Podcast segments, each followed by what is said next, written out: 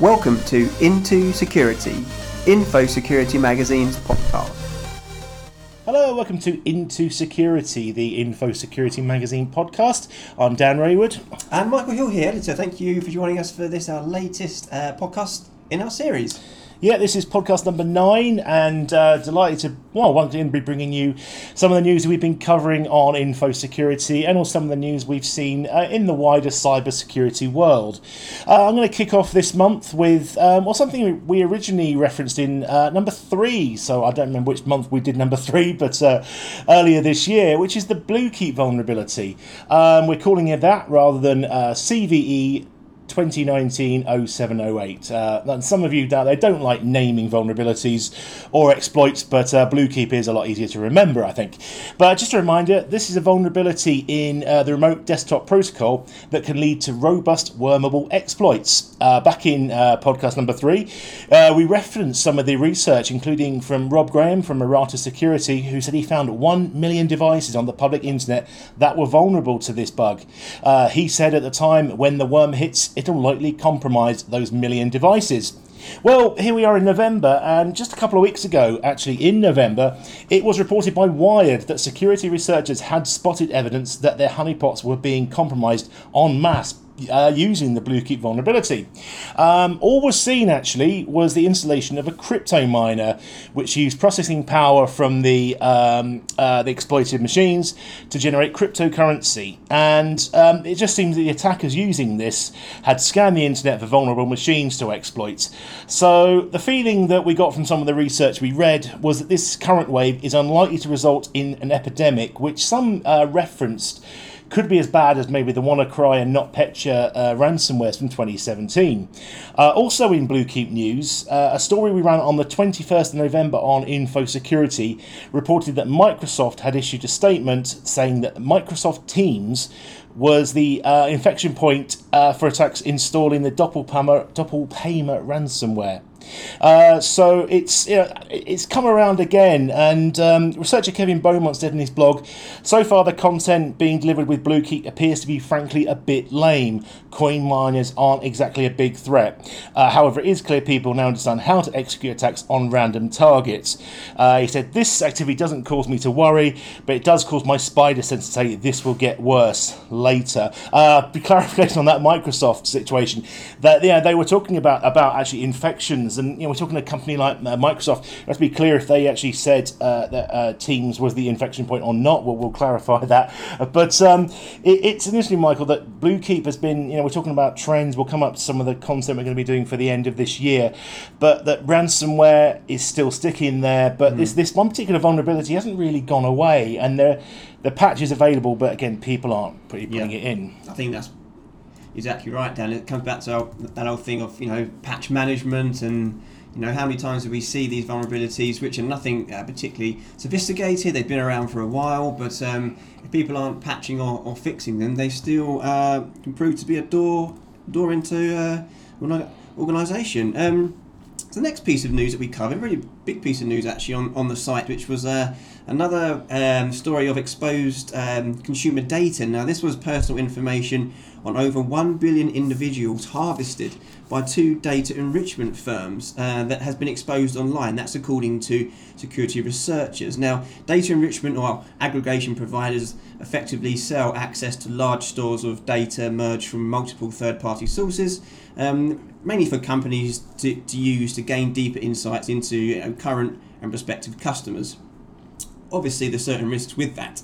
Now, back in um, mid-October, um, two researchers, Bob Diachenko and Vinny Troia, discovered a, a wide open Elasticsearch server containing 4 billion user accounts across more than 4, uh, four terabytes of data.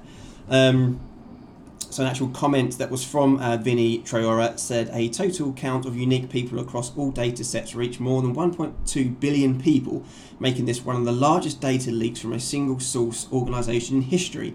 The data leak um, data uh, confirmed names, email addresses, phone numbers, LinkedIn and Facebook profile information. Um, it's not exactly clear, according to the research, uh, who left the data exposed on the uh, Elasticsearch uh, server. Um, but actually, Troy Hunt also commented on this. So obviously, Troy Hunt's famed to have I been pwned. Um, and he said the case highlights a real challenge at the heart of the uh, data enrichment industry. He, uh, he said, regardless of how well these data enrichment companies secure their own system, once they pass the data downstream to customers, it's completely out of their control. Um, my data, almost certainly your data too, is replicated, mishandled, and exposed, and there's absolutely nothing we can do about it. Well, almost nothing. So it does seem as if the uh, the companies in question did did try to um, secure the information, but it's obviously been exposed.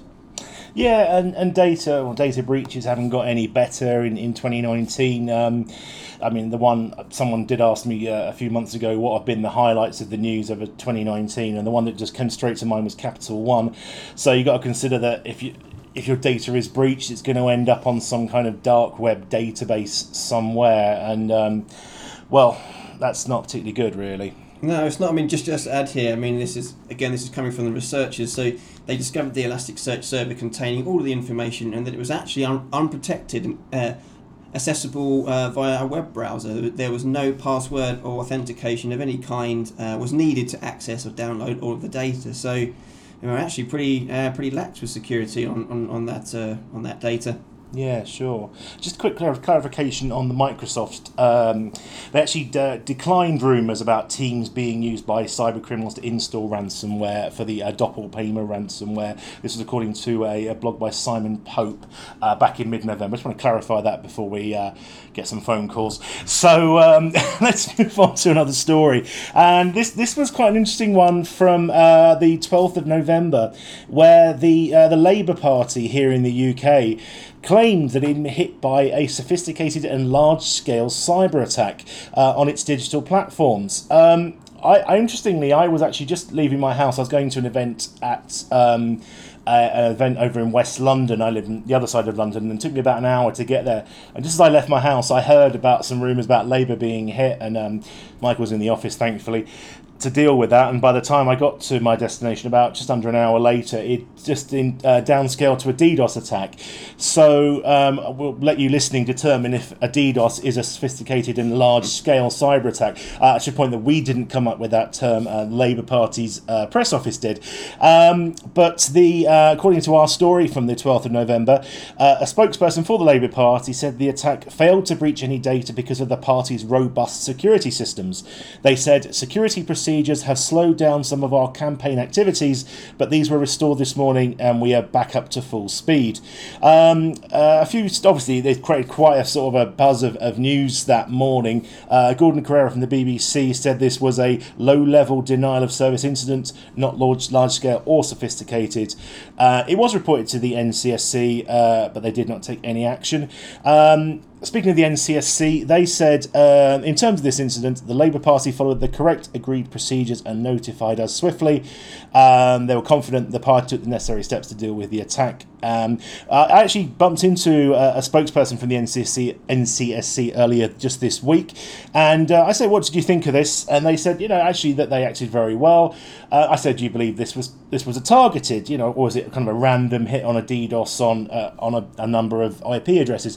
They certainly believe that it was targeted, and um, obviously you've got to consider at the moment that the general election it takes place in about three weeks here in the UK. I think on the twelfth of December. So um, this was a, a, literally a month before. Michael, I don't know how you're voting yet, but um, you know. The, what do you think? You know, we're talking about election security a lot, so this doesn't actually hit the, the voting platforms, but it certainly takes quite a statement politically. Yeah, well, I mean, obviously, covered this um, on the day that the, the news broke, and you know you see these headlines you know coming out, and you know um, Labour Party you know releases a statement saying they've suffered a large and sophisticated attack, and obviously. You know, within hours after we knew that we kind of looked into that, that, that has been the case, but it does you do have to beg a question. You know, when statements like this are made, you know, has Labour Party gone about it the right way there? I know NCSC said they've you know, processes they've done have, have, been correct. They're notifying them, and that's fair enough. But you do you start to wonder about some of the language that gets passed around. Uh, you know, regarding these things, it can cause a lot of panic, and it made all the, all the news headlines, and of course it's going to. Um, but actually, when you look at it, you think some of the language that's being used isn't um, isn't ideal, I would say. No, no, absolutely not. And the NCSC did say they treat any attack against a political party seriously. Well, that's yeah, I'm sure they treat most attacks seriously. But um, there was one great comment I saw, which was uh, because this was a, a, DDoS rather than a single attack, it was by the many, not the few. uh, those of you who know your political slogans will know, obviously, that is uh, the, the slogan of the current uh, Jeremy Corbyn led Labour Party. But um, like I said, you know, we're a few weeks away from the election here, so and also with there's a US election next year, so political, let's call it political interference, uh, in, and this is going to be a, certainly a trend going forward. I think. Mm. Another story then, and this one involving uh, fines, particularly the ICO, so the Information uh, Commissioner's Office. Now, some um, some research was uh, carried out by um, SMS API provider, the SMS Works. Now, actually, they discovered that um, in the over the last few years, since what 2015, the ICO has um, ICO has been uh, struggling to recover some of its fines. Now, um, obviously these are pre GDPR fines, all of these. So the the maximum possible fine is I think it's up to five hundred thousand uh, pounds, and that's obviously under the old um, Data Protection Act. But um, the research had it that um, ICO has fined 152 organisations a total of 6.6 million uh, pounds for mainly data breaches, spam, and nuisance calls. However, some 30% are still unpaid, which amounts to over 7 million or 42% of the total. Um, the prime offenders for non payment are in the claims management sector. This is according to the research from SMS Works. Uh, companies responsible for tens of millions of nuisance calls over the years. Uh, so far, so far, 84% of fines have um, been left unpaid in this sector. So this seems to be the uh, nuisance calls sector in particular seems to be um, failing to, to pay uh, fines. Um, researchers noted this could often be because the companies involved go bankrupt to avoid payment. I guess that's a good point. Um, in fact, by category, the, the ICO has only collected 23% of nuisance calls fines versus 64% of email spam fines and 74% for SMS spam. When it comes to data breaches, 85% of fines have been paid. Uh, in contrast to the claims management industry, charities and public sector organisations have paid 100% of the fines levied against them. Um, interesting one. Obviously, like, uh, like I said there, these fines are all pre GDPR, but it does make you wonder, you know, since 2015, there's been a relatively high number of, of fines that haven't been paid. I think a fair point to, to make regarding the nuisance calls fines. I guess a lot of companies do normally go bust, I guess, or, or go into liquidation to avoid paying any any fines. But it's an interesting one. It does make you wonder going forward if we do start to see massive, uh, huge, huge fines, you know, levied by ICO under GDPR. How long does it take for those fines to be paid? And like you said, you know, companies go bust. It might be some kind of startup, or you know, anything from sort of temporary company that is doing these nuisance calls and by the time of course the regulators come around and actually caught them as it were they they you know disappeared or you know they they oh actually you know we've cleaned ourselves out we haven't got money to pay these fines. The other thing of course is you're the ICO came under criticism for sort of fining NHS trusts and charities because, of course, they were having to disclose under the, the previous uh, Data Protection Act, which led to some sympathy because they're, you know, every time they're, they're fining them, say, £200,000, that's £200,000 that isn't being spent on healthcare or, or, or whatever, you know, wages and stuff like that. And nothing gets to sort of the uh, you know the British up more than you know defending the NHS. So um, I, I want it, it is an interesting one, and also the, the other consideration here is of course cyber insurance because if if I wonder if a cyber insurance policy would cover um, a data breach fine. Mm. I would presume it would. I, yeah, I think I think it's a bit of a grey area. I, what I've read, um, some do and some don't. I think it can depend on the policy and the poli- uh, and the policy provider, but it's certainly something which I think is going to be of more importance going forward for sure. Definitely, and obviously, I, I don't quite know what the situation is with the two fines for GDPR um, infringements by BA and Marriott. I guess that's one we'll maybe hear about in 2020, but it's you know they're big companies. If a GDPR style fine were to be hit against a smaller company, then yeah, that things might be very different. Um, just the last story then for us, um, uh, just before we some of our, of our other things we've been up to. Uh, this one was around some furore I saw on Twitter where influencers were being asked to promote a product that they weren't even even able to test. Um, Uh, Matt Summers, who is a well known security researcher and also head of the B-Sides Manchester show, said that four people, four InfoSec people with over 10,000 followers were advertising for a, a, security product from the company Lenovo. Uh, he said they were surefire way to a block. Um, uh, also, another researcher, John Opdenakker, flagged the email on Twitter saying they were working in partnership with Lenovo to identify and hire experts in the tech industry to review and give an opinion on the most recent security solution. Um, he said that, that, the email said, We believe you to be one of these experts. And uh, they described what uh, this product is called ThinkShield, which is a, um, a portfolio of devices, software, processes, and service to provide end to end security, customizable to your business and personal needs. Um, as they said, by partnering with experts such as yourself, we were looking to generate interest uh, of the ThinkShield capabilities via social media. Um, uh, also, uh, sort of targeted, as it were, uh, to be one of these influencers was uh, security researcher and social engineer Jayson Street, who said that a few months ago he was approached by someone who wanted me to talk about a security product that a certain laptop company was coming out with. We obviously know who that is now. Uh, I naively thought that it was a straight up request. I agreed to do so if they gave me a copy of the product, and um, although I couldn't accept any money for it, probably because of his of his day job. But if they could hook me up with one of these uh, laptops, he said I never heard back from them.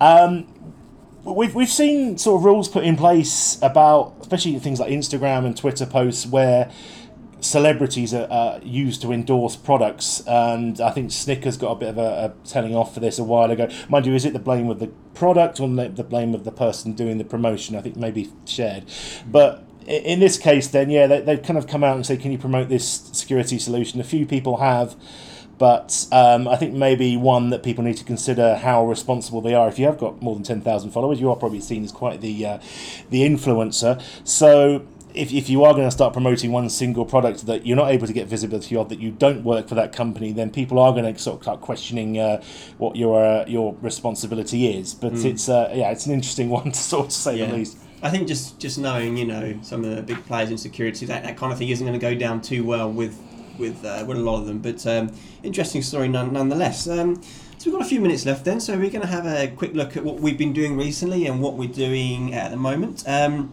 so last week I was in uh, New York for Infosecurity ISACA North America. Um, expo and conference. That was at the Javits Center.